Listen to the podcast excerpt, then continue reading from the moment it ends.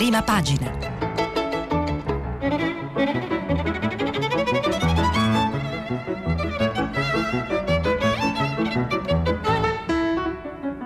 Questa settimana i giornali sono letti e commentati da Serena Danna, vice direttrice del quotidiano online Open. Per intervenire telefonate al numero verde 800 050 333. Sms e WhatsApp anche vocali al numero 335 56 34 296. Buongiorno e bentornati a prima pagina alla rassegna stampa di Radio 3.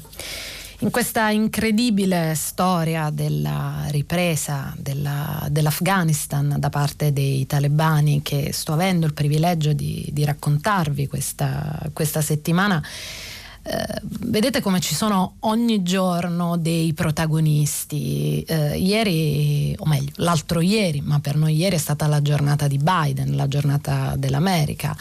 E oggi invece eh, i protagonisti assoluti della nostra rassegna nella parte dedicata all'Afghanistan, che come sempre eh, da quando abbiamo iniziato questa, um, questo nostro viaggio insieme prende prepotentemente molte pagine sui giornali, non possono che essere i talebani. Ieri c'è stata eh, la eh, conferenza stampa, la prima conferenza stampa dei talebani.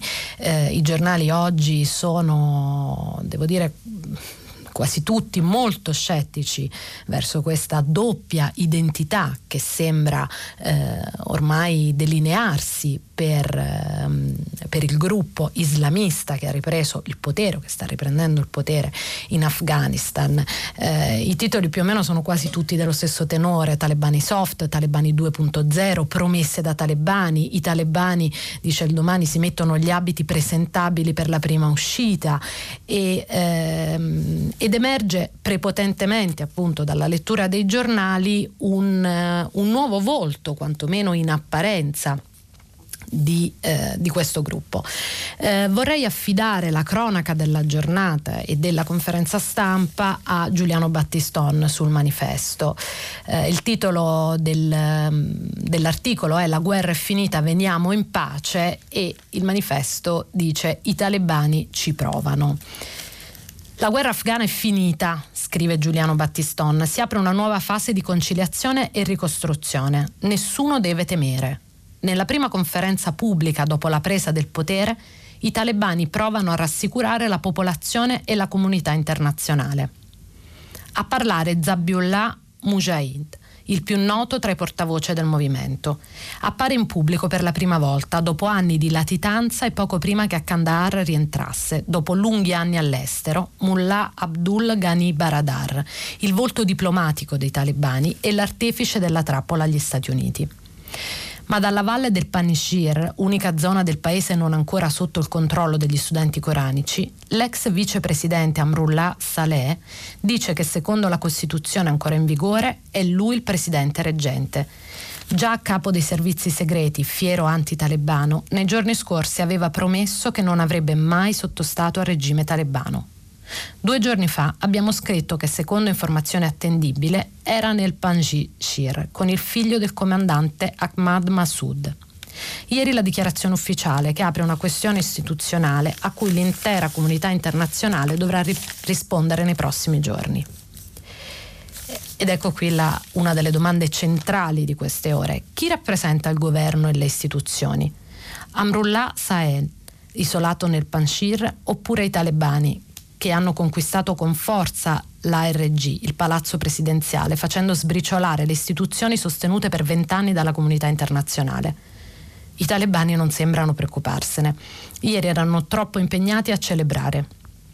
Al sud, nella provincia di Kandahar, dove nel 1996 Mullah Omar venne investito del titolo di Amir al-Muminin, il comandante dei fedeli è arrivato Baradar, riverito come l'abile diplomatico che ha ingannato tutti, a partire da Zalmai Khalilzad, l'inviato di Trump e poi di Biden, che pensava di imbrigliare gli studenti coranici e portarli alla condivisione del potere. Il potere se lo sono preso con la forza, con un'offensiva militare durata meno di due settimane e culminata con la resa di Kabul, senza spargimento di sangue, un punto già capitalizzato nella loro propaganda. Da ieri però, sottolinea Battiston, la propaganda ha cambiato modalità. Si fa comunicazione istituzionale, primo tentativo di intraprendere il percorso da forza di opposizione armata a forza di governo. È la transizione che dovrà affrontare, non senza scossoni interni, il movimento guidato da Mullah Omar, poi da Mullah Mansour, finito polverizzato nel 2016 nel Belucistan pakistano e infine dal 2016 dall'attuale leader Aibdullah Akundzanda che eletto come uomo di mediazione dovrà mediare ora tra interessi confliggenti. La sede della prima conferenza stampa non è casuale, fa parte del Ministero della Cultura, la stanza in cui ieri ha parlato Zabiullah Mujahid è quella in cui era solito sedere Dawa Khan Menapal, a capo del Centro per l'informazione e i media del governo retto da Ashraf Ghani, il presidente fuggito. Menapal è stato freddato con un omicidio mirato rivendicato ai primi di agosto dallo stesso portavoce del movimento, che ieri si rivolgeva al pubblico a Kabul. Mujahid ha sostenuto che la guerra è finita con la vittoria dei talebani, ha confermato l'amnistia per tutti i funzionari governativi e i soldati, ha detto che anche le donne potranno svolgere un ruolo importante nel futuro del paese secondo il diritto islamico. Quanto allo Stato che hanno in mente ancora nulla di chiaro. Per anni sono ricorsi alla formula magica, vogliamo un vero sistema islamico. Ora devono spiegare quale, di che tipo, come organizzarlo. I talebani si sono rivolti poi al popolo afghano e alla comunità internazionale, ma pensavano soprattutto al pubblico esterno, a cui hanno assicurato che dal territorio afghano non arriverà nessuna minaccia. È da fuori che potrà venire quel riconoscimento a cui ancora ambiscono. Usano parola d'ordine conosciuto ovunque. Amnistia, libertà d'espressione, diritti delle donne. Se in questi vent'anni di opposizione armata e scaltri giochi diplomatici hanno imparato qualcosa è l'uso dei mezzi di comunicazione. La rapidità dell'offensiva militare con le rese, i patti sotto banco, i soldati governativi fuggiti è dipesa anche dall'uso capillare di media e social media, che hanno proiettato dentro e fuori paese l'immagine dell'inevitabilità della disfatta di Kabul. Ora che sono al potere, parlano la lingua che ci si aspetta che parlino ma la vera partita si gioca fuori da Kabul, nel resto del paese, dove ora, con l'evacuazione degli stranieri e giornalisti locali sotto osservazione, c'è scarsa attenzione. Lì si valuterà la congruenza tra le dichiarazioni ufficiali e le politiche quotidiane, quando l'interesse mediatico sarà scemato e la popolazione si troverà a fronteggiare un regime di cui non ci si può fidare. Prima di allora i talebani sfrutteranno le divisioni della comunità internazionale. Dopo Islamabad, Pechino e Mosca, i tre principali sponsor dei talebani, ieri anche Teheran ha detto che manterrà aperta l'ambasciata a Kabul. Il ministro degli esteri turco ha valutato come positive le rassicurazioni dei talebani sulle protezioni delle sedi diplomatiche straniere. Tanto positive che Ankara non ha ancora rinunciato all'idea di garantire la sicurezza dell'aeroporto di Kabul, di cui ha a lungo discusso con Washington. Ora ne parla con i talebani. Il dialogo con loro passerà necessariamente anche per la questione migratoria. La Turchia giorni fa aveva criticato la decisione del Dipartimento di Stato USA di allargare i criteri per la concessione del visto agli afghani che avevano collaborato con Washington e in questi giorni ha cominciato a costruire un muro al confine con l'Iran per impedire l'ingresso di rifugiati afghani. Per ora il muro è di 5 km, riporta la Reuters, ma diventerà di 295 km. Serve a bloccare gli afghani e le afghane. I tanti che restano nel paese aspettano con inquietudine di vedere quando i talebani scopriranno le carte, oltre le dichiarazioni pubbliche.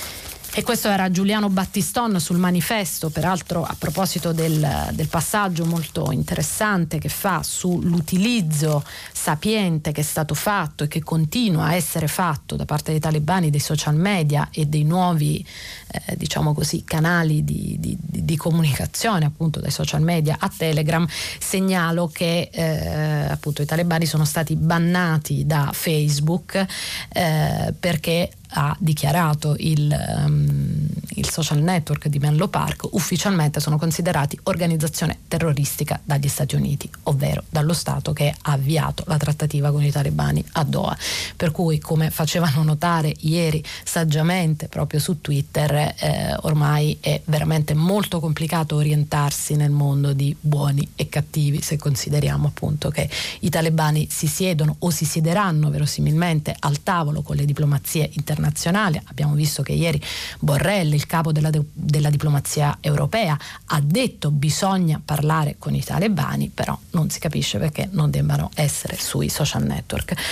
Oggi i giornali provano a, eh, a, dare ancora una volta una fotografia di questa galassia che è molto più complessa di quello che ovviamente può sembrare, ci prova Lorenzo Cremonesi, che sembra essere nella, nel suo ritratto sul Corriere della Sera, eh, non dico fiducioso, però eh, mentre eh, quasi tutti eh, sono abbastanza certi del bluff del, eh, dei, di questa apertura talebana, eh, Lorenzo Cremonesi dice sul Corriere della Sera nei metodi e nello stile appaiono molto cambiati, sarebbe strano il contrario, visto tra l'altro che la presenza della coalizione occidentale ha impresso una crescita strabiliante alle città e alle infrastrutture principali.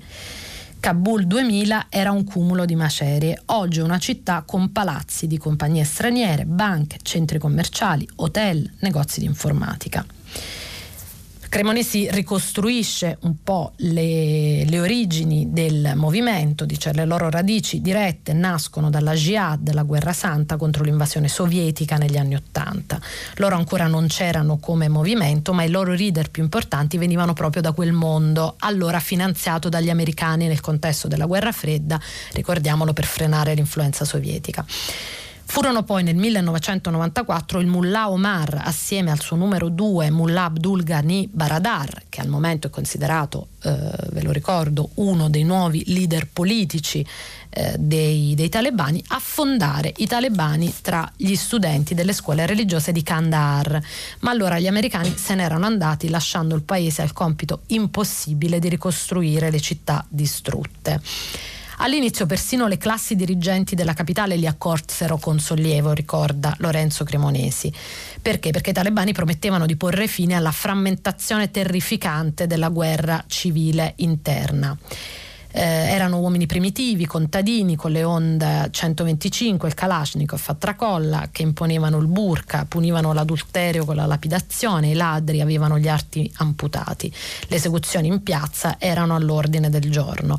Si dicevano religiosi ma neppure conoscevano l'arabo per leggere il Corano e adattavano la legge islamica ad ancestrali tradizioni tribali. Si finanziavano coltivando oppio. E questo ultimo passaggio che vi ho letto dell'articolo di Lorenzo Cremonesi, che è molto lungo, a pagina 3 del Corriere della Sera, mi dà la possibilità di tornare su un tema che ieri abbiamo affrontato al filo diretto, che è la seconda parte della, della nostra trasmissione, quella in cui eh, proviamo a chiacchierare insieme con le ascoltatrici e gli ascoltatori di pagina 3. E ieri eh, appunto c'è stata anche una telefonata di Alberto, la prima telefonata di ieri, che mi chiedeva eh, di eh, poneva un, un tema centrale a cui poi mi sono resa conto di non aver risposto, cioè ma chi le dà le armi ai talebani? Come si finanziano questi talebani? Oggi eh, ci sono diversi, eh, diversi articoli su questo, su questo argomento che provano a rispondere ad Alberto e appunto a, a, tanti cittadini e cittadine che sicuramente vogliono provare a capire bene come ha fatto questo gruppo a eh, sopravvivere eh, economicamente in vent'anni di occupazione occidentale. Ehm, inizio da Luciana Grosso sul, sul foglio di oggi che eh, in un articolo dal titolo Dove arrivano i soldi dei talebani? 1,6 miliardi da droga, metalli preziosi, riciclaggio e tasse prova appunto a ricostruire il business dei talebani. Ve ne leggo, ve ne leggo qualche passaggio. Ehm, i soldi ai talebani per so, per so, di soldi ai talebani per sopravvivere in questi vent'anni di clandestinità e attesa ne sono serviti un sacco C'erano nascondigli da comprare, persone da corrompere, documenti falsi da stampare, armi da comprare e soprattutto centinaia di vite in clandestinità da mantenere. Da dove sono arrivati questi soldi? Chi, o meglio cosa, ha finanziato e spesato i talebani in questi vent'anni non è chiaro. Al momento si sa solo una cosa con certezza. Le loro fonti di guadagno, qualunque siano siano state, sono piuttosto redditizie. Secondo quanto dichiarato dallo stesso leader talebano Mullah Mohammad Yaqub e anche da un rapporto confidenziale della Nato, nel 2020 i talebani hanno avuto entrate per circa 1,6 miliardi di dollari, una cifra enorme se si pensa che in tutto tra leader e semplici simpatizzanti fanno parte del gruppo non più di 100.000 persone. Una cifra ancora più enorme se si pensa che lo Stato afghano nello stesso periodo ha incassato poco più del triplo, 5,5 miliardi per avere un'idea della dimensione della cifra, mh, il recovery fund del, dell'UE ha solo mh, 200 milioni in più. Assodato dunque che ai talebani i soldi non mancano e non sono mancati, occorre provare a comprendere da dove li hanno presi. E eh, Luciana Grosso sul foglio ricorre a un'analisi pubblicata su The Conversation, che è un sito molto interessante che vi consiglio di, ehm, di consultare se ancora non lo fate, perché mette insieme dei insomma, report, articoli e contributi di accademici ed esperti, ma eh, scritti in una formula giornalistica, quindi molto chiara e precisa. Um, a questo proposito, appunto, eh, cita lo studio di Anif Sufisada del Centro Studi sull'Afghanistan dell'Università di Omaha e parla di 1,6 miliardi, dire, dice che la, la fetta più grande di questi soldi arriverebbe dalla produzione e vendita di droga. Il sistema funziona così. L'84% della produzione mondiale di oppio, alla base sia dell'eroina che dell'ashish che si compra per strada, arriva dall'Afghanistan. I talebani controllano tutta la filiera e quel che si sa impongono una tassa del 10% a ogni suo anello, dai contadini che coltivano i papaveri ai trafficanti che fanno arrivare la droga fatta e finita fuori dal paese. Un'altra fetta molto grande delle entrate dei talebani, più o meno altri 400 milioni, arriva indirettamente dalle numerose e ricchissime miniere afghane. Nelle montagne dell'Afghanistan, ricordiamo, si nascondono ferro, marmo, rame, oro, zinco e terre rare, che costituiscono l'unico settore potenzialmente molto redditizio del paese. I talebani non si occupano direttamente di sfruttamento ed estrazione, ma impongono un pesantissimo pizzo alle aziende che lo fanno. Poi Luciana Grosso mette in fila eh, alcune entrate che si possono definire lecite e che hanno a che fare con il modo in cui i talebani negli anni hanno investito e riciclato i loro soldi, ovvero speculazioni immobiliari, esportazioni, commercio di manufatti, pezzi di ricambio per auto, minerali tutte attività che secondo le stime possono valere 300 milioni di dollari. A questo punto, in, diciamo, in, questo, in questa operazione di fare i conti in tasca ai talebani operata dal foglio, si arriva a circa un miliardo, quindi mancano ancora 600 milioni. E torniamo all'analisi di Sufisada mm, che dice che gran parte di questi soldi, 500 milioni, va ricercata sia nelle donazioni di ricchi privati simpatizzanti e di cosiddette organizzazioni di beneficenza medio orientali, che in realtà mm, sono, ricordiamo, sulla lista nera degli Stati Uniti perché accusati di finanziare il terrorismo, sia nei finanziamenti sotto banco di paesi ostili agli Stati Uniti, ma che in qualche modo sono vicini alla galassia talebana, Russia, Iran, Arabia Saudita e Pakistan. A questo punto, se siete stati attenti, dovrebbero mancare circa 100 milioni. E da dove arrivano? Dalle tasse. Man mano che i talebani in questi anni, soprattutto mesi, hanno preso il controllo di alcune zone del paese, hanno instaurato il, loro governo ha instaurato ovunque delle imposte. L'Ushr, che è una tassa del 10% sul raccolto di un contadino, e Zakat, una tassa sul patrimonio del 2,5%, oltre a quelle su strade, attività, imprese e negozi e così si arriva alla cifra monstre di 1,600 miliardi di dollari, una cifra che, come ha ricordato il report della Nato del settembre 2020, è proprio quella che ha permesso ai talebani di mm, raggiungere un'indipendenza finanziaria e militare. A proposito del commercio di, di, droga che abbiamo visto essere eh, la principale fonte di finanziamento dei talebani non posso non leggere, è lunghissimo quindi dovremo necessariamente operare dei tagli, però non posso non leggere l'articolo di Roberto Saviano pubblicato dal Corriere della Sera perché ecco Roberto Saviano con eh, l'esperienza e la conoscenza appunto di chi ehm, con l'esperienza di chi conosce bene eh, quel mondo, i traffici, le connessioni, le interconnessioni, parla dei, eh, appunto, ricostruisce il sistema di potere e proprio la, ehm, la, la, dire, i meccanismi della, della, macchina della droga del, del mondo talebano. Scrive Roberto Saviano, non ha vinto l'islamismo in queste ore, dopo oltre vent'anni di guerre, ha vinto l'eroina Errore è chiamarli miliziani islamisti.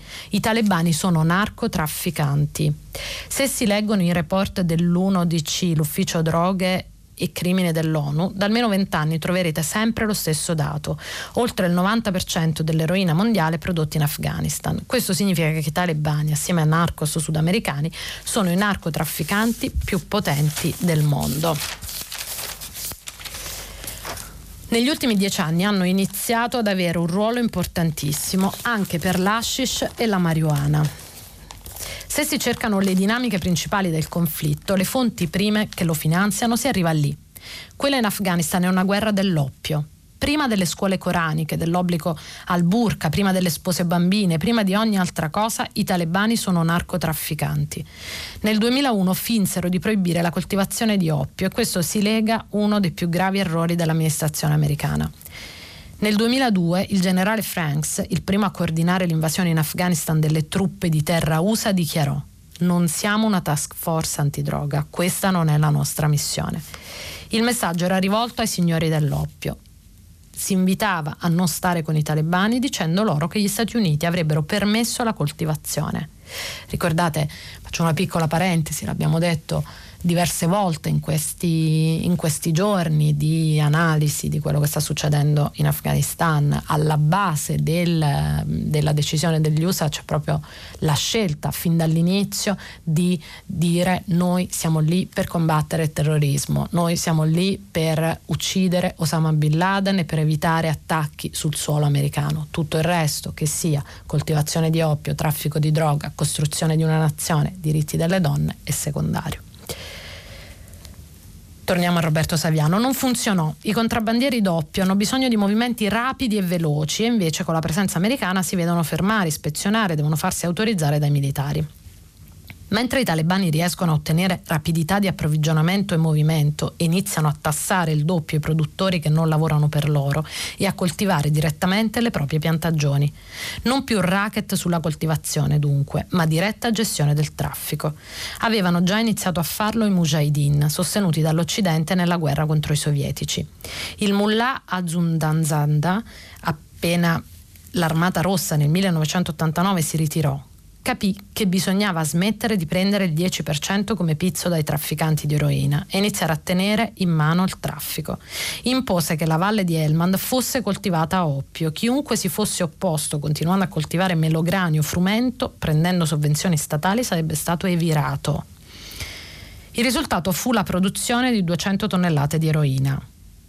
Akundzada, oggi indicato come il maggior leader talebano, e uno, alla fine di questa settimana riuscirò a pronunciare bene questo nome, è uno dei trafficanti più importanti al mondo e i dirigenti talebani che scalano le gerarchie interne sono sempre di più i trafficanti rispetto ai capi militari e religiosi.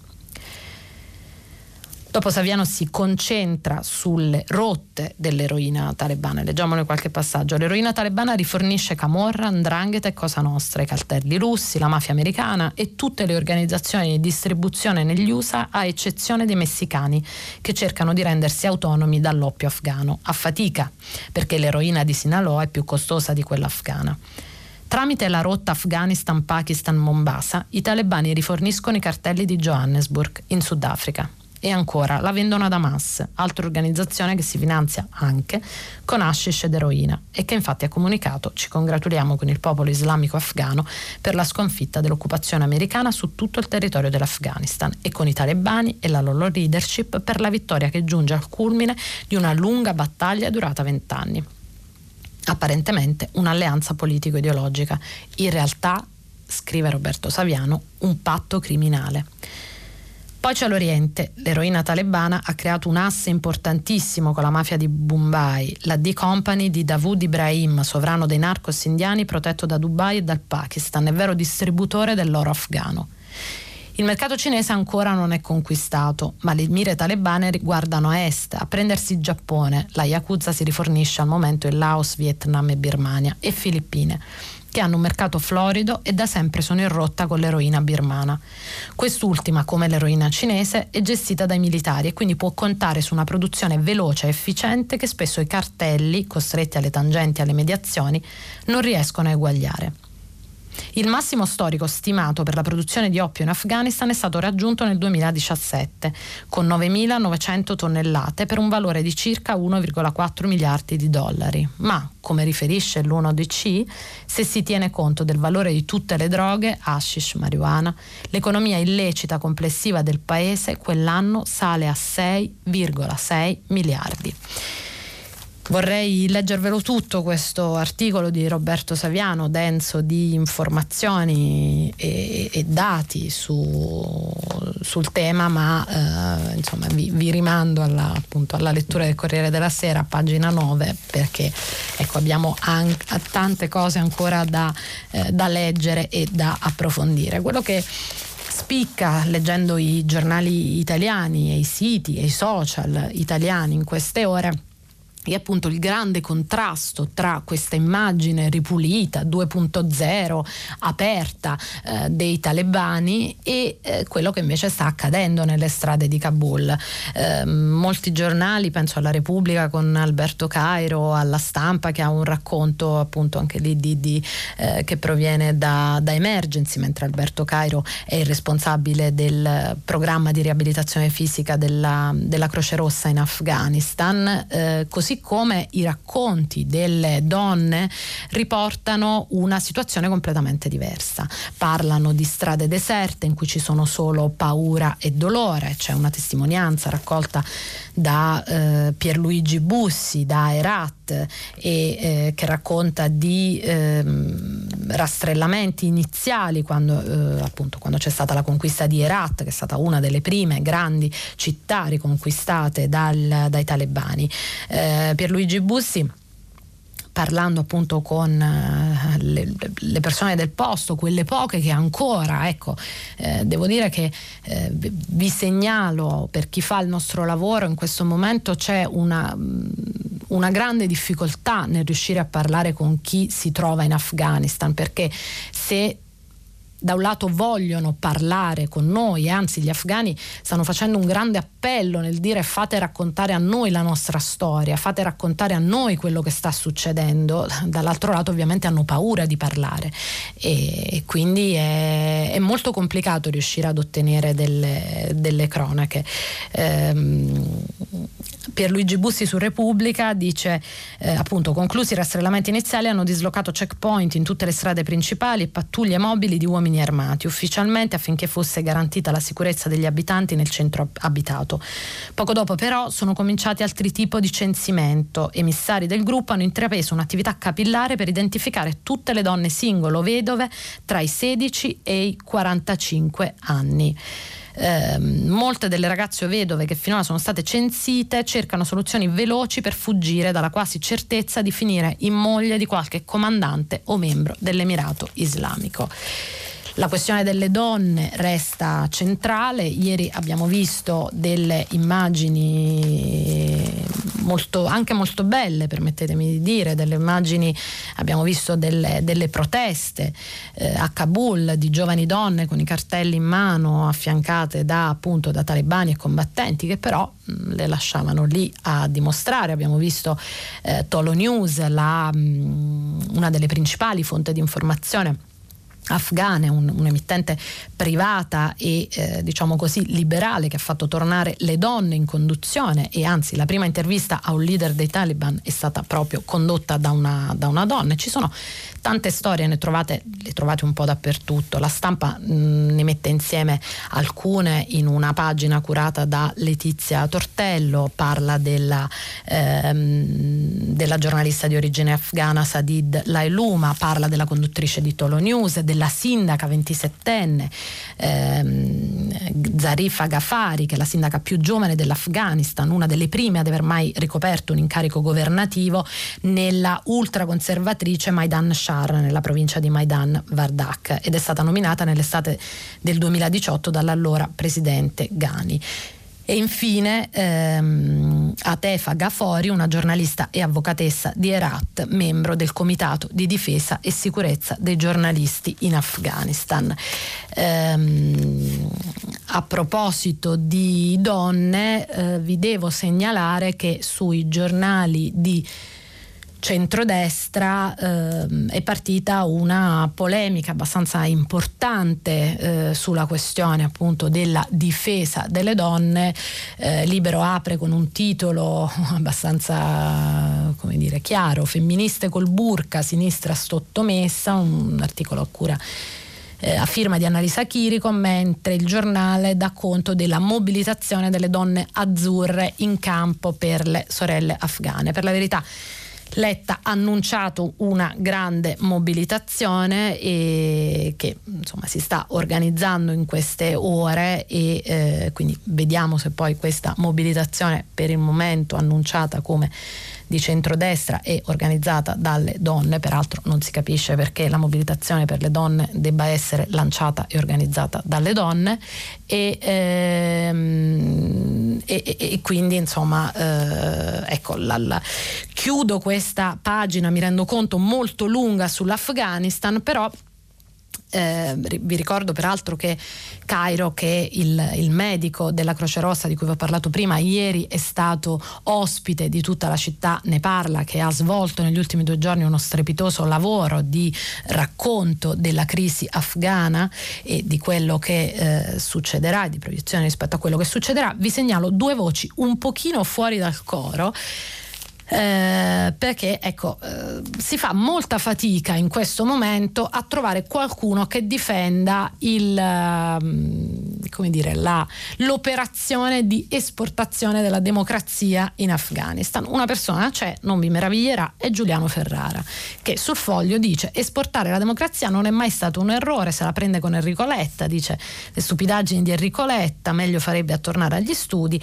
e ricorda come... Ehm, la, la caduta del, con la caduta del muro di Berlino finì la guerra fredda, la Germania Est, la Polonia, l'Ungheria, la Repubblica Ceca e tanti altri, compresa la Russia, importarono forme di vita istituzionale e sociale di tipo democratico. Lo stesso avvenne in Giappone e, per il Giappone e la Corea. La democrazia in Europa fu restaurata grazie all'alleanza combattente anglo-americana con il contributo della France Libre e la cooperazione dei movimenti di resistenza. Quindi ecco, eh, Giuliano Ferrara ci tiene a ricordare che la democrazia si può esportare e che in qualche modo è, è già successo ed è successo proprio con noi. Un'altra voce che sicuramente farà, eh, insomma, creerà non poco dibattito nelle, nelle, prossime ore, se riesco a trovare il, il giornale, quella di Luciana Castellina sul manifesto. Luciana Castellina che difende... Eh, aspettate che faccio un po' fatica con tutta questa carta. Eh, Luciana Castellina che difende la scelta di collaborare con i, i talebani e anzi dice quando il, um, l'editoriale si chiama Quando i pacifisti dicevano che i patti si fanno con i nemici. Eh, ve ne leggo proprio brevemente alcuni passaggi, dice vi ricordate uno degli slogan che si esprimeva eh, che esprimeva una delle più importanti verità che il movimento ci aveva fatto capire nell'epoca gloriosa del pacifismo. Il solo grande movimento realmente europeo che si sia sviluppato, quello degli anni Ottanta, quello che recitava i patti non si fanno con gli amici ma con i nemici, voleva dire no ad alleanze atlantiche e invece ricerca di un accordo o almeno di un compromesso, di un dialogo con quelli che stiamo combattendo. Vi leggo ancora qualche passaggio di questo editoriale destinato appunto a far un po' discutere, dice non vorrei che oggi ci dimenticassimo di quanto abbiamo predicato e invocassimo il mai riconoscere i talebani in nome di una radicalità che non è tale, perché è solo un'assenza di riflessione. Dire accordi con i nemici non vuol dire riconoscere il governo dei talebani, non l'hanno del resto fatto nemmeno Russia e Cina, vuol dire cercare di trattare strappare qualche possibilità di salvare chi ora rischia la vita. In molti casi significa accordarsi per ottenere vie d'uscita dal paese. Se non otteniamo questo non vedo cosa potrebbe servirci di per sé l'impegno dei nostri paesi ad accogliere i fuggitivi. Eh, Luciana Castellina dice sono consapevole di rischiare un attacco di tanti che sono da sempre i miei compagni di lotta perché può sembrare che quanto dico sia simile a quanto tatticamente diceva l'Atlantico Stoltenberg, ma sono certa che la vecchia guardia pacifista sarà d'accordo sull'importanza di ricordare sempre che si fanno patti con il nemico e non con gli amici amici. Con questi, se sono veri amici, non è necessario perché ci si intende lo stesso. Con la Nato ho i miei dubbi. E questa era Luciana Castellina sul manifesto. Apriamo velocemente la... Uh, la pagina italiana vorrei ritornare sulla questione del referendum per l'eutanasia. Ricordiamo che è stato raggiunto nel weekend l'obiettivo delle 500.000 firme. Vi ricordo brevemente che col referendum si chiede di cancellare la parte dell'articolo 579 del codice penale che prevede 15 anni di carcere per il reato di omicidio del consenziente. Su Repubblica c'è una bella intervista a Marco Cappato tra i promotori del, del referendum un'intervista a firma di Concetto Vecchio eh, che racconta appunto l'impresa della raggiunta delle 500.000 firme e il nuovo orizzonte delle 750.000 che serviranno a mettere appunto in sicurezza il, il referendum.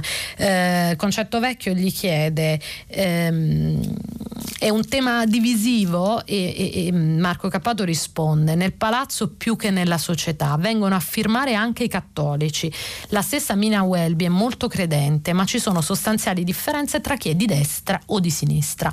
Hanno firmato sindaci e parlamentari leghisti e di centrodestra, è un tema trasversale. Questo spiega il successo della raccolta di firme. Questa trasversalità invece come nasce? E Marco Cappato dice il vissuto delle persone viene prima delle appartenenze e delle ideologie.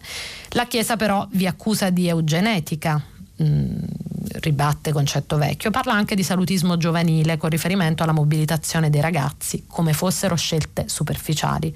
Ora parlare di eugenetica significa fare riferimento ai fenomeni storici che non c'entrano nulla. L'eutanasia legale è fondata sulla volontà libera della persona e poi continua, ci sono tante domande interessanti a eh, Marco Cappato, l'intervista la trovate su ehm, a pagina 15 del quotidiano La Repubblica. La pagina politica è una pagina quasi appunto esclusivamente eh, occupata dalle questioni afghane.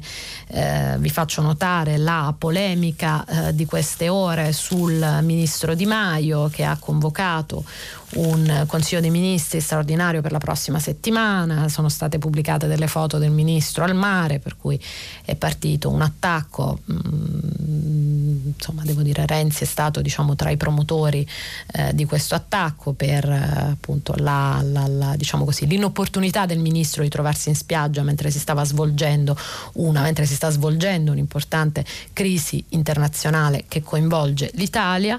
E, ehm, ma una notizia che eh, campeggia sulle pagine dei giornali e che mi sembra piuttosto interessante per capire quelle che sono poi le lotte che eh, sul piano dei diritti e su quello che poi è il nostro campo di battaglia principale, che permettetemi di dire in Italia è e resta il lavoro, vanno avanti. La CGL lancia la prima class action del lavoro contro il contratto pirata dei rider e, mm, è la madre di tutte le battaglie, lo definisce così il manifesto, contro il contratto pirata Asso Delivery, ovvero mm, per intenderci quello che tutti conosciamo come il contratto Deliveroo, eh, Asso Delivery UGL su rider che legalizzò il cottimo. Così l'avvocato Carlo De Marchis sintetizza il significato della class action depositata dalla CGL al Tribunale di Milano, la sede legale di Asso Delivery. Perché è importante? Perché si tratta del primo caso di un'azione legale di questo tipo in Italia e in Europa, resa possibile con l'allargamento della normativa in materia dal 19 maggio di azione di classe, prima possibile solo ai consumatori. I richiedenti sono un lavoratore di Palermo, portatore di un interesse comune leso e le categorie della, insomma, diverse categorie CGL Nidil, Filcam, ovvero il commercio, i trasporti con la Filt che seguono i rider.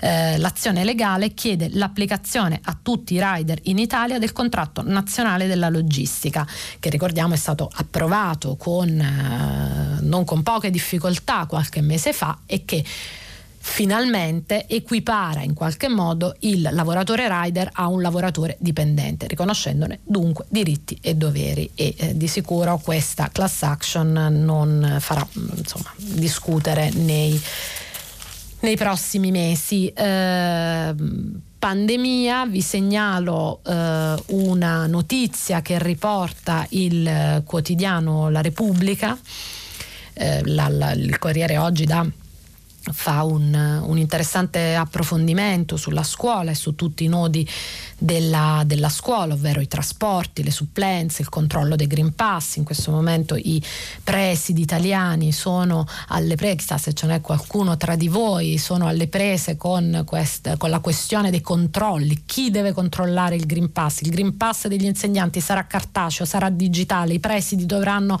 per cui purtroppo diciamo, la, la, la situazione della scuola continua ad essere confusa.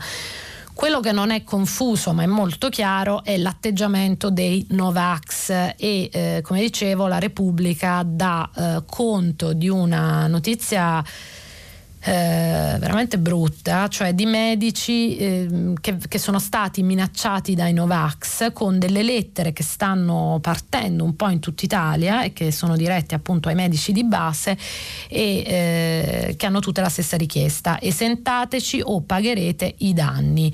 Eh, professionisti assediati da insegnanti e genitori che pretendono il certificato per evitare il vaccino. Ehm, per tutelare il, il testo che stanno ricevendo i medici suona più o meno così così, per tutelare la mia salute e definire uno stato di compatibilità vaccinale ritengo mio diritto poter eseguire alcuni accertamenti. E segue poi la lunga lista di esami dall'emocromo, la ricerca di proteine, eccetera eh, questa missiva che stanno ricevendo i medici di famiglia riguarda soprattutto il nord, Lombardia e Veneto in primis, ma anche al centro e al sud. Sono tanti pazienti che vogliono farsi prescrivere accertamenti, sperano se qualcosa va storto di ottenere l'ambita esenzione dalla vaccinazione. In questo modo non si sottoporrebbero alla somministrazione che fa paura a molti e inoltre e soprattutto avrebbero comunque il Green Pass come previsto dal Ministero nel caso delle persone che per motivi di salute non possono fare il vaccino. In questi pochissimi minuti che ci restano vi segnalo, ci avviciniamo alle amministrative, vi segnalo una pagina di Maurizio Giannattasio sui tormenti dei 5 Stelle che come sapete in alcune città si presentano con il centro-sinistra ma ci sono ancora dei dubbi soprattutto su Milano, una corsa contro il tempo eh, ma il movimento appunto potrebbe tirarsi fuori dalla gara. E eh, vi segnalo appunto questo articolo di Maurizio Giannattasio Giannattasio sul Corriere. Chiudo con eh, un articolo eh, che trovate sull'avvenire e che ricorda un tema, ecco abbiamo detto spesso in questi giorni no? che c'è un po' questa logica dell'emergenza nell'informazione. Allora qualche mese fa, anche lì, eh, Joe Biden aveva lanciato la provocazione lanciato la provocazione, oddio, all'epoca ci sembrava veramente un'intenzione no? di aprire ai vaccini per i paesi più poveri. Poi questa, mm, questa, iniziativa è un po' rimpallata, c'è stato, se ne è discusso tanto per, eh, per, dei, per giorni e poi è stata completamente sotterrata. Avvenire, ci, eh, che è sempre molto attento invece a, eh, a ricordarci che eh, le battaglie, anche se sembrano eh, nascoste, sono ancora importanti e urgenti, dedica una pagina al miliardo di dosi inutilizzate in questo momento che crea quello che Avvenire con Viviana Daloiso, spero di pronunciare bene, definisce l'apartheid dei vaccini. Ehm, l'articolo parte da un durissimo attacco della rivista rivista British Medical Journal alle case farmaceutiche e ai leader dei paesi più ricchi eh, che sottolinea il racket dei vaccini venduti a peso d'oro che costituirebbero eh, un crimine contro la, l'umanità. Eh, ci sono anche dei dati molto interessanti che provo a leggervi, il 500% è il quantitativo di dosi di vaccino acquistate dal Canada in più rispetto al numero dei suoi cittadini mentre le dosi distribuite dal programma COVAX, che vi ricordo è il programma che dovrebbe portare i vaccini nei paesi più poveri, ehm, sono 163 milioni. Sapete quanto dovrebbero essere a fine anno? 2 miliardi. Eh, un altro numero che fa paura è la percentuale di popolazione vaccinata in Uganda, ovvero l'1%. Pensate che la Gran Bretagna ieri ha raggiunto quota 77%. Se riesco a rubare un altro minuto al, al vostro tempo, eh, segnalo un a proposito di urgenze che non lo sono più, eh, vi segnalo un articolo molto interessante a eh, firma di Ferdinando Cotugno sul domani che riguarda la transizione ecologica e riporta le ultime eh, notizie sulla questione della bioplastica italiana perché la Commissione UE blocca la bioplastica italiana. Si concentra sul caso di Novamont, eh, il centro di ricerca dell'azienda che come giustamente la definisce Cotugno ha cambiato l'economia circolare, ha fatto litigare il governo italiano con la Commissione europea rispetto a cosa definire plastica e perché bioplastica e perché diversa dalla plastica. Se, come spero, vi interessa il tema, lo trovate a pagina 9 del quotidiano Il Domani. Io ho finito la prima parte della, della nostra trasmissione, ci risentiamo tra pochissimo dopo la pubblicità per il filo diretto con le ascoltatrici e gli ascoltatori. A dopo. Serena Danna, vice direttrice del quotidiano online Open, ha terminato la lettura dei giornali di oggi. Per intervenire chiamate il numero verde 800 050 333. Sms WhatsApp anche vocali al numero 335 56 34 296. Si apre adesso il filo diretto di prima pagina. Per intervenire e porre domande a Serena Danna, vice direttrice del quotidiano online Open, chiamate il numero verde 800 050 333. Sms e WhatsApp anche vocali al numero 335 56 34 296. La trasmissione si può ascoltare, riascoltare e scaricare in podcast sul sito di Radio 3 e sull'applicazione Rai Play Radio. Buongiorno, bentornati. Questa è la seconda parte di prima pagina, quella del, del, dialogo con voi, ascoltatrici e ascoltatori della nostra trasmissione. Prima di partire con la prima telefonata, ne approfitto perché stavo dando un'occhiata ai tantissimi messaggi, devo dire, che stanno arrivando ehm, sul, sul, nostro, sul, nostro, sito, che sono chiaramente una delle forme per comunicare con noi, e che mi segnalano effettivamente diciamo, un errore eh, in un articolo che ho letto stamattina, che è quello a firma di Luciana Grosso sul foglio. Ehm, ce lo segnala tra gli altri Emanuele Vignola da Modena, ma eh, sono diversi, ecco, sono tanti gli attenti attenti ascoltatori e ascoltatrici della, della, nostra trasmissione.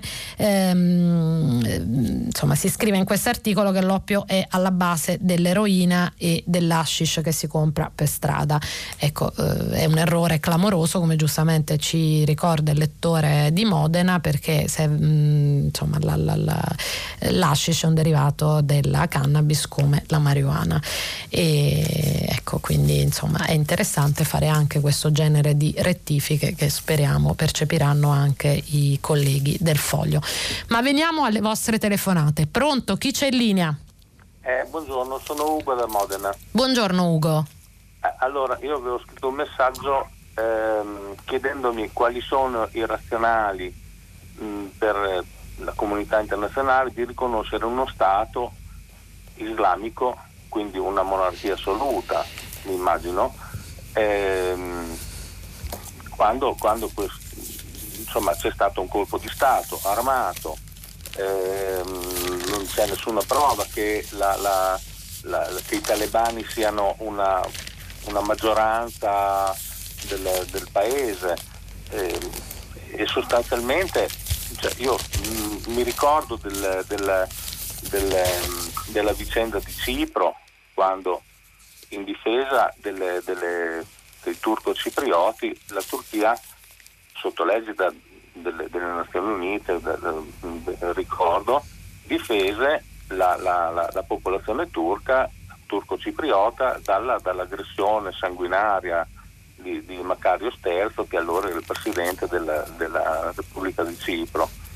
E quindi, insomma, poi vorrei anche sapere se, se, se, esiste una Costituzione afghana e se la Costituzione afghana preveda una forma di Stato come Repubblica oppure monarchia o, o, o cos'altro. Ecco, questa era la mia domanda. Io la ringrazio, partiamo dalle, dalle risposte facili. La Costituzione afghana è, è quella, è, insomma, do, do, do, in teoria è ancora quella firmata da Karzai nel, eh, nel 2004 e prevede un presidente e un'assemblea nazionale. Sappiamo che però il presidente è fuggito e quindi ecco, mh, peraltro dobbiamo ricordare che il governo afghano è stato escluso dalle, dagli accordi di Doha, dalle trattative in corso tra i leader stranieri e, eh, e i talebani, quindi Ecco, mi pare che diciamo, quello che giustamente lei ehm, chiama no? governo, costituzione, quindi tutti quelli, quegli strumenti che permettono a un popolo di rappresentarsi e di interloquire anche con, eh, con gli altri, con i propri cittadini, ma anche con le potenze straniere, in questo momento appaiono totalmente annullate.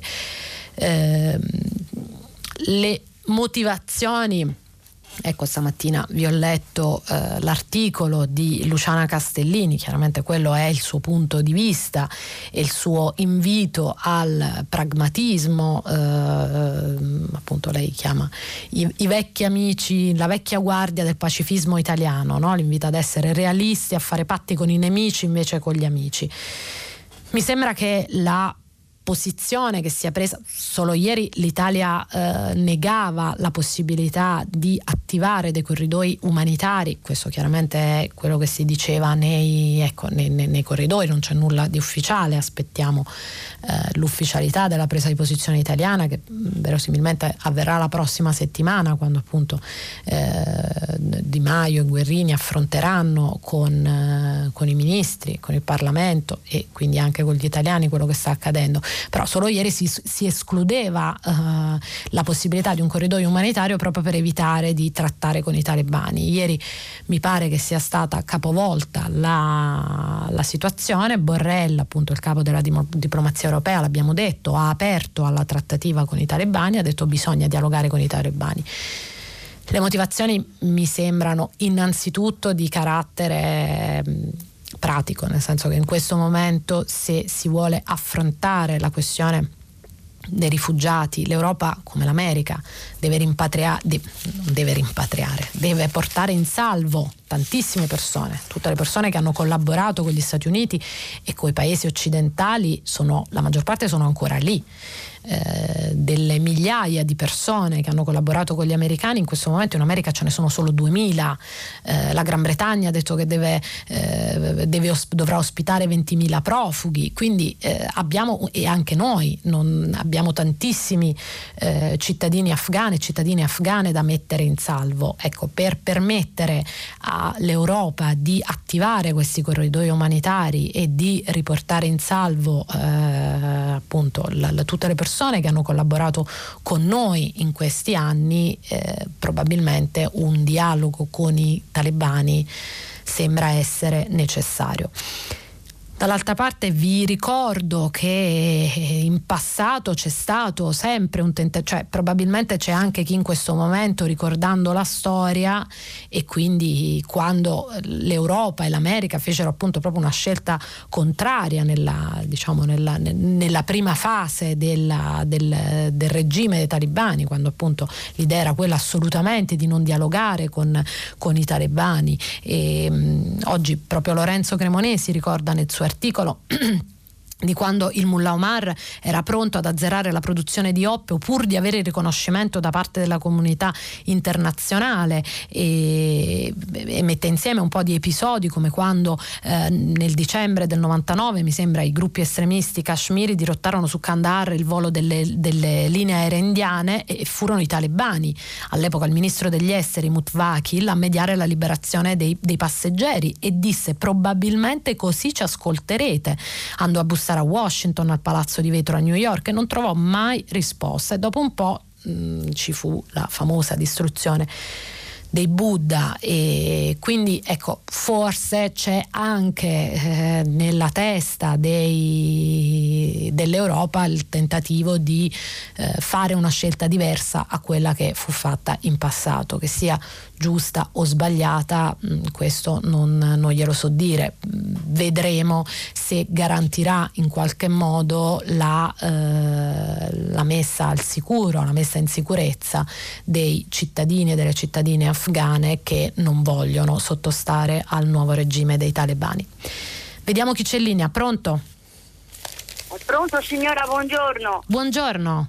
Mi chiamo Marzia, chiamo da Firenze. Salve Marzia.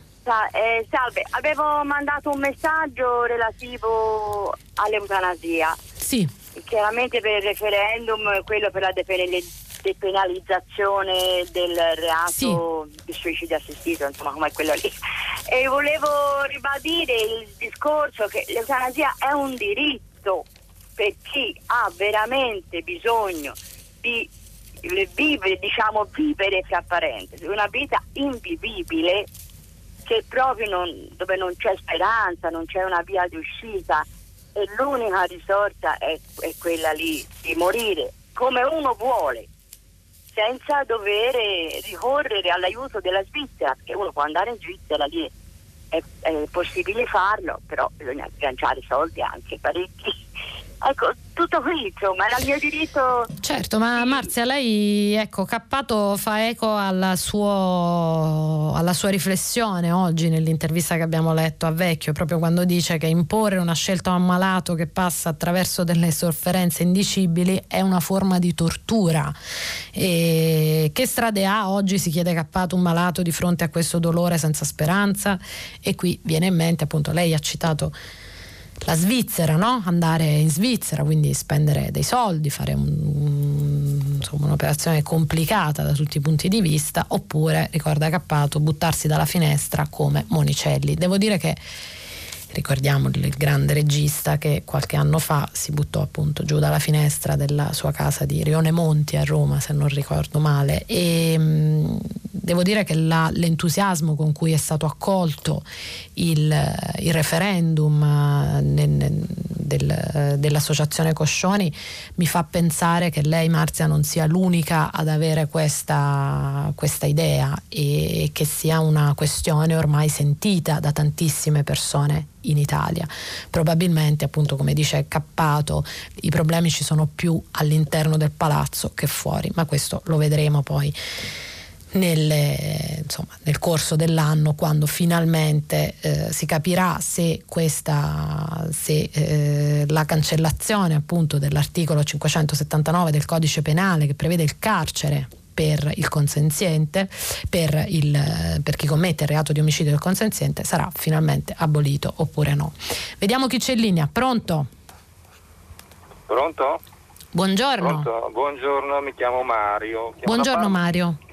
E niente, eh, già ne ha parlato stamattina, mi riferivo al discorso del Green Pass nella, nella, scuola, insomma io lavoro in un istituto superiore, in segreteria, in questi giorni cominciano a telefonare anche dei genitori chiedendo appunto per quanto riguarda il Green Pass.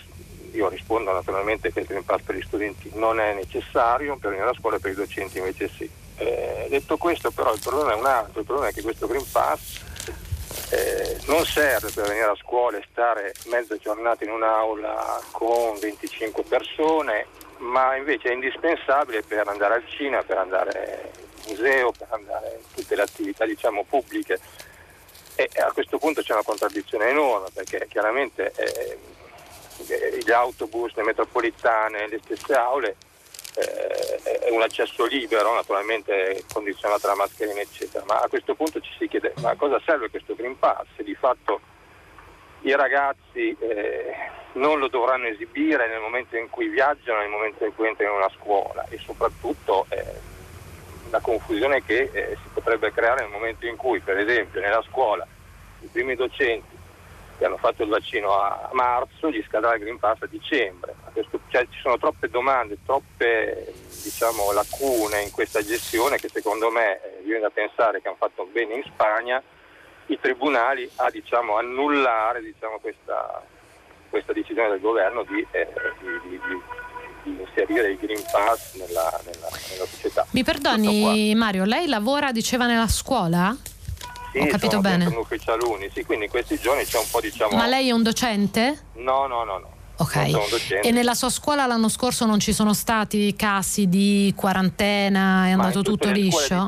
Ci sono okay. stati okay. per carità. Questo, e, e, lei non crede che questo genere di eh, fenomeni uniti alla DAD siano un danno eh, enorme per i nostri studenti, così come per i nostri professori che provano a portare ma, eh, avanti sì. un programma? No, ma infatti eh, uno, a cosa si riferisce il danno? Eh, il fatto che ci siano le quarantene, certo, è un grossissimo danno, si interrompe l'attività didattica a singhiozzo e quindi è un enorme danno problema è quello che diceva un'altra cosa, però, però insomma, E quindi che... forse diciamo il tentativo per quanto eh, io, io, mi rendo conto che ci sono diciamo, tanti problemi rispetto all'applicazione del Green Pass, quindi è inutile che eh, facciamo finta che non ci siano e facciamo finta che stia andando tutto bene. Siamo a poche settimane dalla riapertura della scuola e la scuola continua a, a, ad essere purtroppo a, sta, a, stare in uno stato di, di confusione. E come, come, ci dice Gianna Fregonara oggi sul Corriere le regole arriveranno con le scuole già riaperte purtroppo. Quindi i nodi sono tanti. C'è il nodo dei trasporti c'è il nodo appunto della quarantena c'è il nodo del controllo dei Green Pass.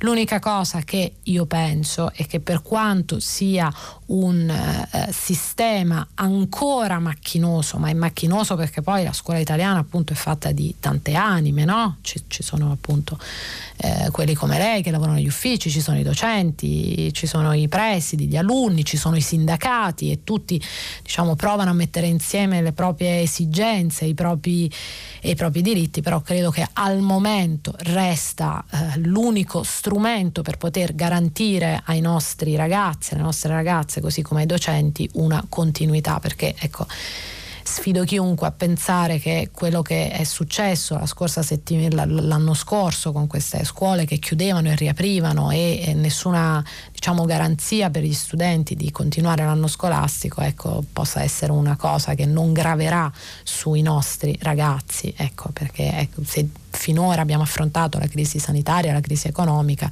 la crisi che riguarderà i, i ragazzi che in questi anni hanno fatto le scuole in Italia, ecco, è una cosa che di cui probabilmente scriveremo molto nei prossimi tempi. Il Green, Pass, il Green Pass è uno strumento perfetto? No, non lo credo, se lo chiede a me, eh, ma ne parlo da, da, cittadina, da mamma con i figli a scuola, quindi non è che non è uno strumento perfetto, ma in questo momento è l'unico mezzo che abbiamo per provare a stare in una situazione, diciamo, il più possibile funzionale al proseguo di un, di un anno scolastico in sicurezza. Pronto, chi c'è in linea? Buongiorno, sono Pablo, chiamo dalla provincia di Cremona. Buongiorno Pablo. Io ho una domanda e una riflessione, parto con la domanda. La domanda è se l'articolo di Saviano che lei ha citato um, cita anche le fonti su cui si basa Saviano, perché a me risulta da un rapporto pubblicato dalla Camera dei Deputati nel 2009 che si rifaceva all'Afghanistan Opium Survey delle Nazioni Unite dell'anno prima, del 2008, che nel 98 ci fossero 50.000 ettari destinati alla coltivazione di oppio e che si erano scesi fino a poco più di 8.000 nel 2001. Dopo l'inizio della campagna statunitense, eh, l'occupazione, erano cresciuti costantemente fino a 200.000 nel 2007 poi si possono recuperare anche in rete degli articoli del 2012 che raccontavano di come i Taliban eh, nel 2012 a maggio avessero distrutto diverse eh, piantagioni di oppio nel sud dove loro erano presenti. Quindi io ho dei dubbi sul fatto che eh, siano dei, siano dei tra- narcotrafficanti o solo dei narcotrafficanti i Taliban, perché altrimenti mh, mm, cioè, la, la, produzione di oppio sarebbe cresciuta durante la loro occupazione, non durante eh, il governo Karzai. Poi, altra riflessione eh, che mi permetto è che se anche volessimo ragionare in questi termini, allora non, non, non, avremmo neanche dovuto trattare il governo colombiano con le FARC, che quelle sì che erano una formazione più che di guerriglieri narcotrafficanti, però quando si è cercata la pace, che poi ahimè in questi ultimi mesi in Colombia sta vacillando, però le trattative erano state legittimate anche a livello internazionale. Eh, quindi non mi convince il ragionamento di Saviano né dal punto di vista dei dati né dal punto di vista, diciamo così, politico. Ultimissima cosa sull'Afghanistan e sui giusti timori verso i Taliban e i loro crimini. Purtroppo mh, nei mesi, negli anni scorsi c'era stata una grossa polemica eh, nel, nel 2019 che riguardava eh, penale, la Corte Penale Internazionale che era stata diciamo, incaricata di indagare sui crimini commessi dalle truppe statunitensi durante l'occupazione e che di fatto le ha archiviate. Ecco, questo è grave perché se invece avessimo indagato sui crimini commessi dagli occidentali, oggi avremmo um, una carta in più, secondo me, per indagare su quelli commessi dai Taliban. Ecco.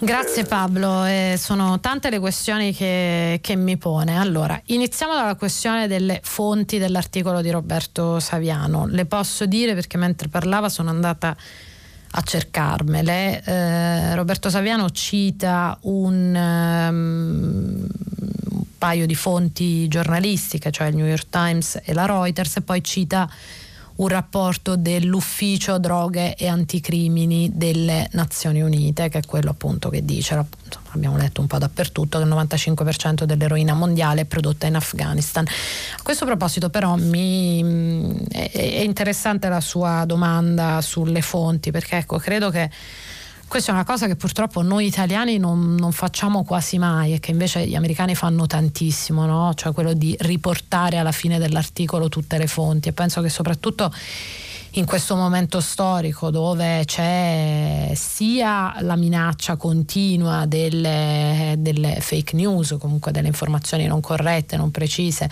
sia una quantità invece di eh, lettori molto attenti e che quindi magari eh, no, vogliono andare più a fondo nei problemi o magari non si fidano neanche così tanto dei, dei giornalisti e quindi vogliono andare alle fonti primarie di quello che i giornalisti scrivono, sia fondamentale. Ecco, se anche noi noi italiani sviluppassimo questa sana abitudine americana, magari ecco, si eviterebbe anche questo legittimo eh, processo che spesso si fa ad alcuni articoli.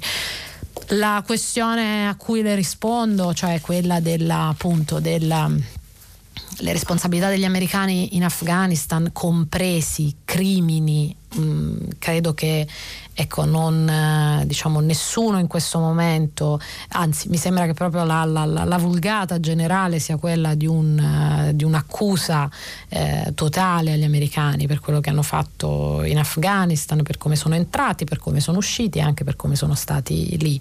Quindi ecco, non credo che accertare ulteriormente le colpe eh, degli americani, così come di tutto il blocco occidentale sul suolo afghano, mh, mm, renderebbe la comprensione dei talebani più facile, la rende probabilmente nel popolo afghano, perché è chiaro che eh, al di là del, del nostro giudizio eh, comunità, della comunità internazionale, quello che poi interessa è il giudizio degli afghani. E abbiamo visto in questi giorni delle immagini molto contrastanti da questo punto di vista, perché abbiamo visto i talebani scappare, morire, cadere dagli aerei pur di andarsene, però abbiamo anche visto i, i talebani i, eh, scusatemi, gli afghani eh, cedere molto facilmente anche al nuovo, al nuovo regime, probabilmente perché no, a partire dall'esercito che insomma tranne eh, una piccola parte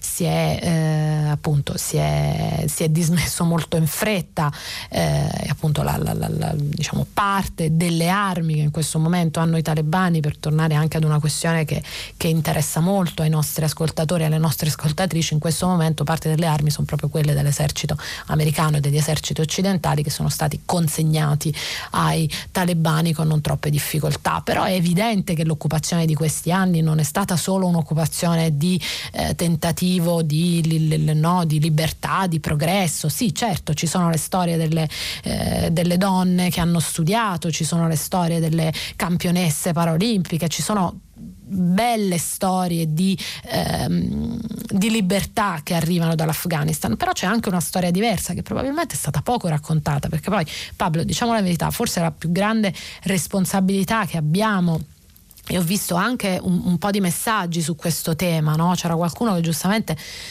bacchettava i giornalisti e diceva ma se aspetti cerchiamo di, mm, di recuperarlo eh, cioè comunque l- l- il senso era ma se c'erano tutte queste, no, queste esperienze queste donne che lottavano la, la, la, sindaca eccetera perché non le raccontavate? Allora premesso che ci sono giornali che hanno continuato a farlo questo lavoro ci sono giornalisti e giornaliste che hanno provato in questi anni a raccontare l'occupazione occidentale dell'Afghanistan Afghanistan purtroppo eh, non dando le, eh, l'attenzione, purtroppo ogni sera quando un direttore si trova a dover comporre la prima pagina, purtroppo deve operare delle scelte. Molto spesso queste scelte eh, tengono fuori quello, ve l'ho detto tante volte in questi giorni di conduzione, avrete capito che non è una logica che mi piace, no? De- dell'emergenza, dell'urgenza, di quello che succede. Lasciamo un attimo da parte le, le urgenze di palazzo, ecco che pure in Italia piacciono tanto, però al di là proprio su, sui temi, sui temi che interessano ai cittadini. È chiaro, se in questi anni avessimo letto più cronache degli afghani che protestavano per l'aumento degli affitti nelle capitali, che protestavano perché eh, erano arrivate, era arrivata la prostituzione cinese in città, così come tante storie che, eh, che, dire, che in questi anni hanno eh, raccontato la difficile integrazione dei modelli, ehm, chiamiamoli così, occidentali, probabilmente oggi ci ci sembrerebbe tutto meno sorprendente. Vediamo la prossima telefonata. Pronto? Pronto, buongiorno. Buongiorno. Sono Giuliana. Buongiorno, buongiorno. Giuliana. Allora, io vorrei semplicemente raccontare l'esperienza che stiamo vivendo in questi giorni, eh, un po' anche forse per sensibilizzare. Da dove chiama Giuliana, mi scusi? Io chiamo da Catanzaro. Da Catanzaro. Eh, dunque, tutto è iniziato da una sensazione di rabbia e di sgomento, anche un po' di impotenza di fronte a quello che sta succedendo in Afghanistan, a cui stiamo assistendo. E, mh, ci è venuto in mente semplicemente, tra virgolette semplicemente, di provare a contattare qualche donna, qualche, qualche afghana attraverso Facebook, proprio un tentativo così. Eh, e, mh, Lei fa parte di qualche organizzazione o è stata proprio no, un'iniziativa spontanea? No. Okay. no, no, no, un'iniziativa, okay. sì, un'iniziativa spontanea di un amico per dire la verità al quale è venuto in mente di fare questa cosa ed effettivamente siamo riusciti ad entrare in contatto con questa, questa ragazza, questa Fatima, che ci racconta la sua, la sua esperienza. Lei vive a Kabul, ha 25 anni, ha una famiglia di 7 persone, lavorava nell'esercito, quindi adesso eh, è terrorizzata in quanto eh, rischia di essere uccisa se, se viene trovata perché era un'impiegata dell'esercito.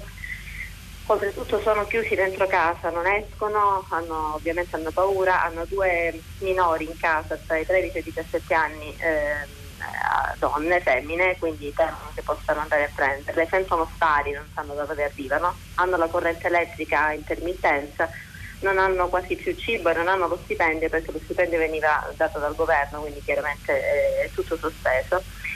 E quindi sostanzialmente ci racconta della, del terrore che stanno vivendo e stiamo mh, provando in qualche maniera a, ad aiutarli e quindi abbiamo contattato um, Intersoft, la ONG, sì. e, che sta provando a creare della, a organizzare dei voli per, per, poter fare andare via queste persone e infatti eh, molto gentilmente eh, hanno preso i dati di queste persone, di questa famiglia sperando che riesca a rientrare anche il fratello che era all'università e non, non riuscivano a rintracciarlo per diversi giorni. Adesso pare che ieri siano riusciti a entrare in contatto ma non sanno se riuscirà a rientrare in casa. E, sperando che effettivamente possa, possa, andare in porto, quindi sperando che il nostro piccolo contributo possa eh, eh, aiutare queste persone ad entrare in contatto con, eh, appunto con le energie e riuscire a a rientrare, a, rientrare, a uscire anzi, dal, dal, paese. E stiamo creando anche una, abbiamo fatto una colletta per aiutarli nella speranza che eh, riaprano le banche perché al momento purtroppo oh, le banche sono chiuse quindi non è possibile neanche fargli arrivare queste, queste somme di denaro, quindi, eh, certo. però ecco, ci siamo mobilitati anche in questo senso. E, e si sta creando con l'aiuto di Fatima stessa una, una, una sorta di, di, di gruppo, eh, di chat, di gruppo eh, nel quale si, eh, si possano riunire altre persone, altre donne in difficoltà. Grazie Giuliana, grazie per, per questa testimonianza e avete sentito parlare probabilmente in queste settimane, no?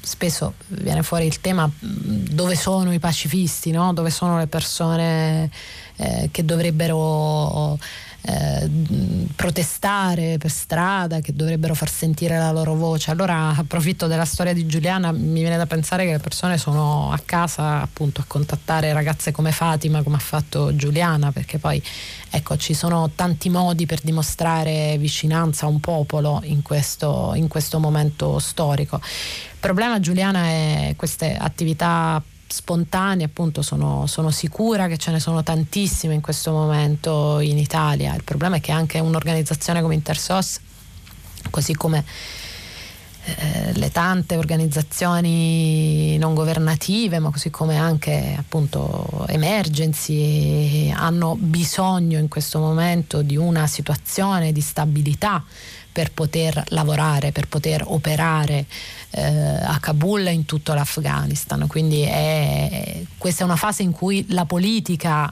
eh, deve muoversi, l'America, l'Europa, l'Italia, ogni nazione.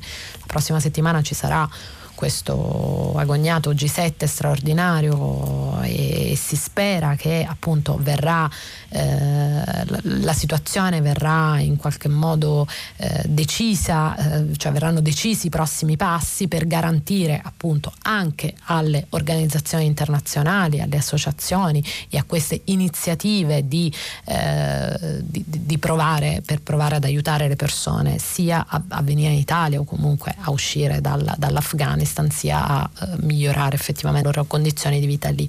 Grazie Giuliana, mm, ne approfitto per leggere ancora qualche qualche messaggio, devo dire sono appunto quasi tutti dedicati, dedicati, all'Afghanistan. C'è un messaggio che dice che alla fine l'Occidente scoprirà che i talebani non sono così poi così male, sono brave persone che fanno tendenze e sono più affidabili, vabbè, del vecchio corrotto regime, non so quanto sia una provocazione o quanto sia realtà, c'è Paolo da Venezia invece dice che non vede tanta differenza tra i talebani e i nostri mafiosi.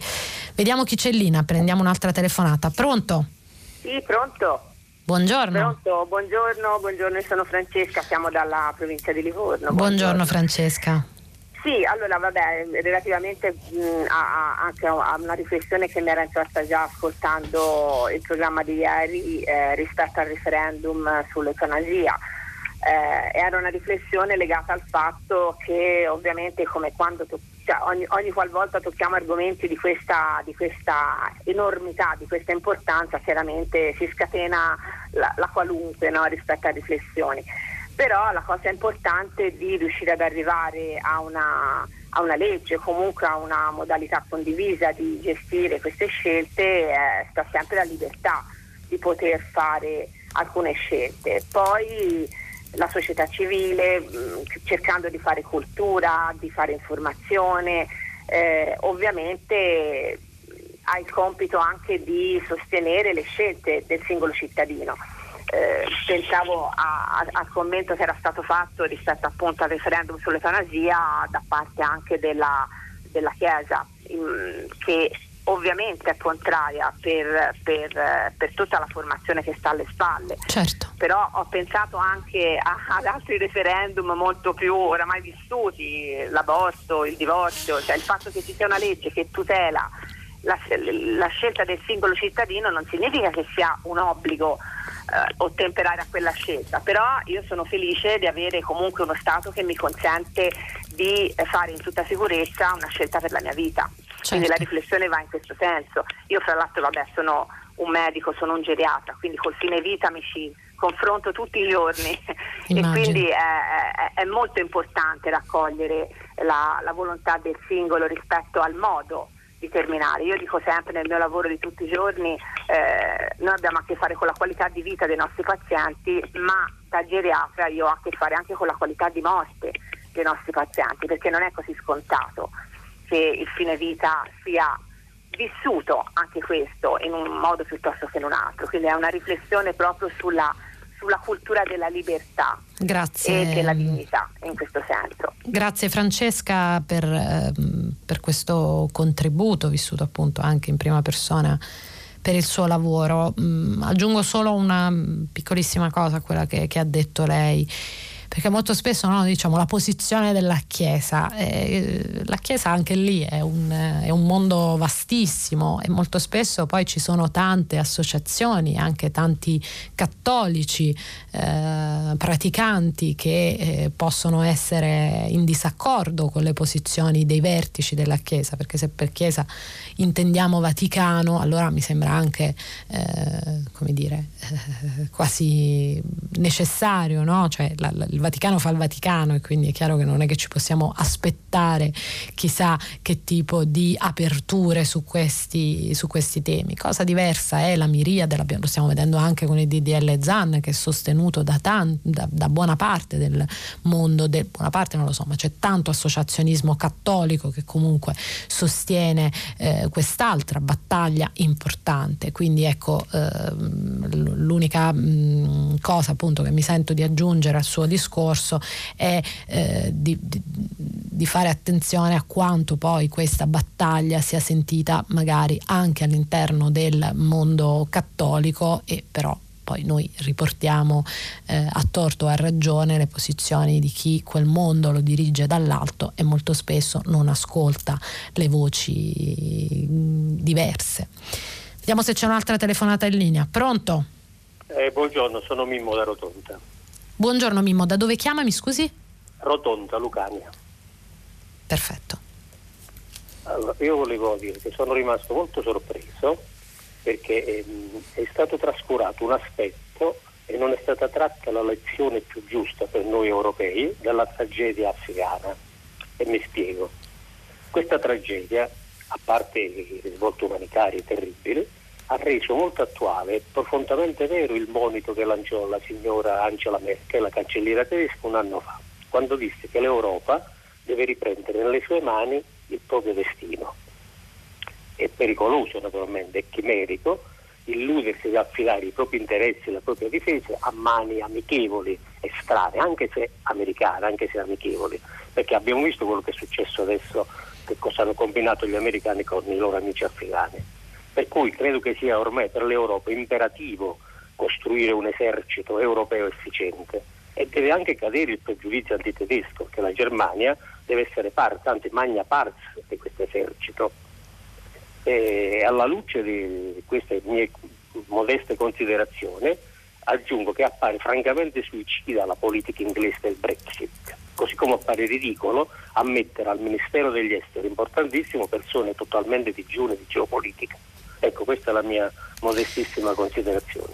Grazie, grazie Mimmo. E l'abbiamo detto anche nei giorni scorsi, l'Europa in questa crisi afghana sta giocando o potrà giocare una, una partita importantissima e i più ottimisti dicono anche che nel vuoto lasciato dal, dagli Stati Uniti e con le posizioni eh, un po' come dire controverse, non chiarissime delle altre potenze che potrebbero occupare il vuoto eh, dell'Afghanistan, ovvero la Cina, la Russia, che comunque eh, sono ben contente di, eh, dire, di, di, di, fare affari o di seguire l'evoluzione afghana, ma anche loro hanno diversi problemi in questo senso. Ecco, l'Europa ha la chance, non dico di diventare protagonista, ma sicuramente di avere un ruolo protagonista nella mediazione di questi conflitti.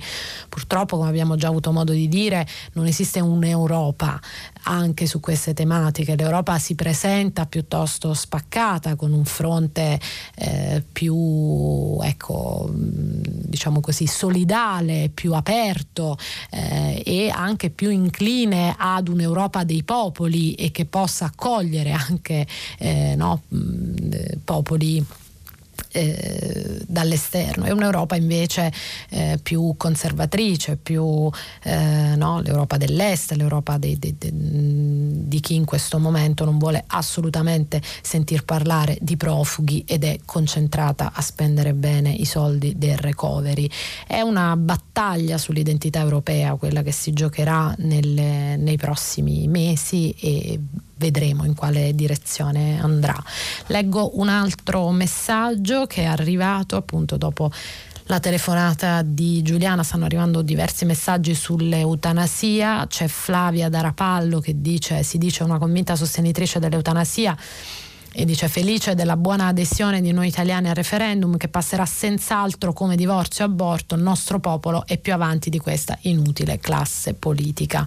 Quindi un, diciamo, un ottimismo da parte di, di Flavia sul, sull'esito del referendum. Pronto? Chi c'è in linea? Facciamo in tempo a prenderne un'altra velocissima? No, no, mi dicono dalla regia che non, eh, che non riusciamo e è tardissimo, mancano solo tre minuti, ci sono, provo a leggere qualche altro, ehm, qualche altro messaggio c'è un papà di tre ragazzi che dice che è esausto di sentire notizie sulla scuola in termini di riprese, di paura di ulteriori chiusure, i numeri dei contagi, il rapporto con le ospedalizzazioni sono molto chiari, i nostri ragazzi possono e devono frequentare e possono ammalarsi di quella che per loro è una semplice influenza. Penso sia ora di cambiare atteggiamento, dice Alessio da Trieste se una eh, semplice influenza, mi viene da dire Alessio, e anche grazie ai vaccini che ci danno abbastanza la certezza.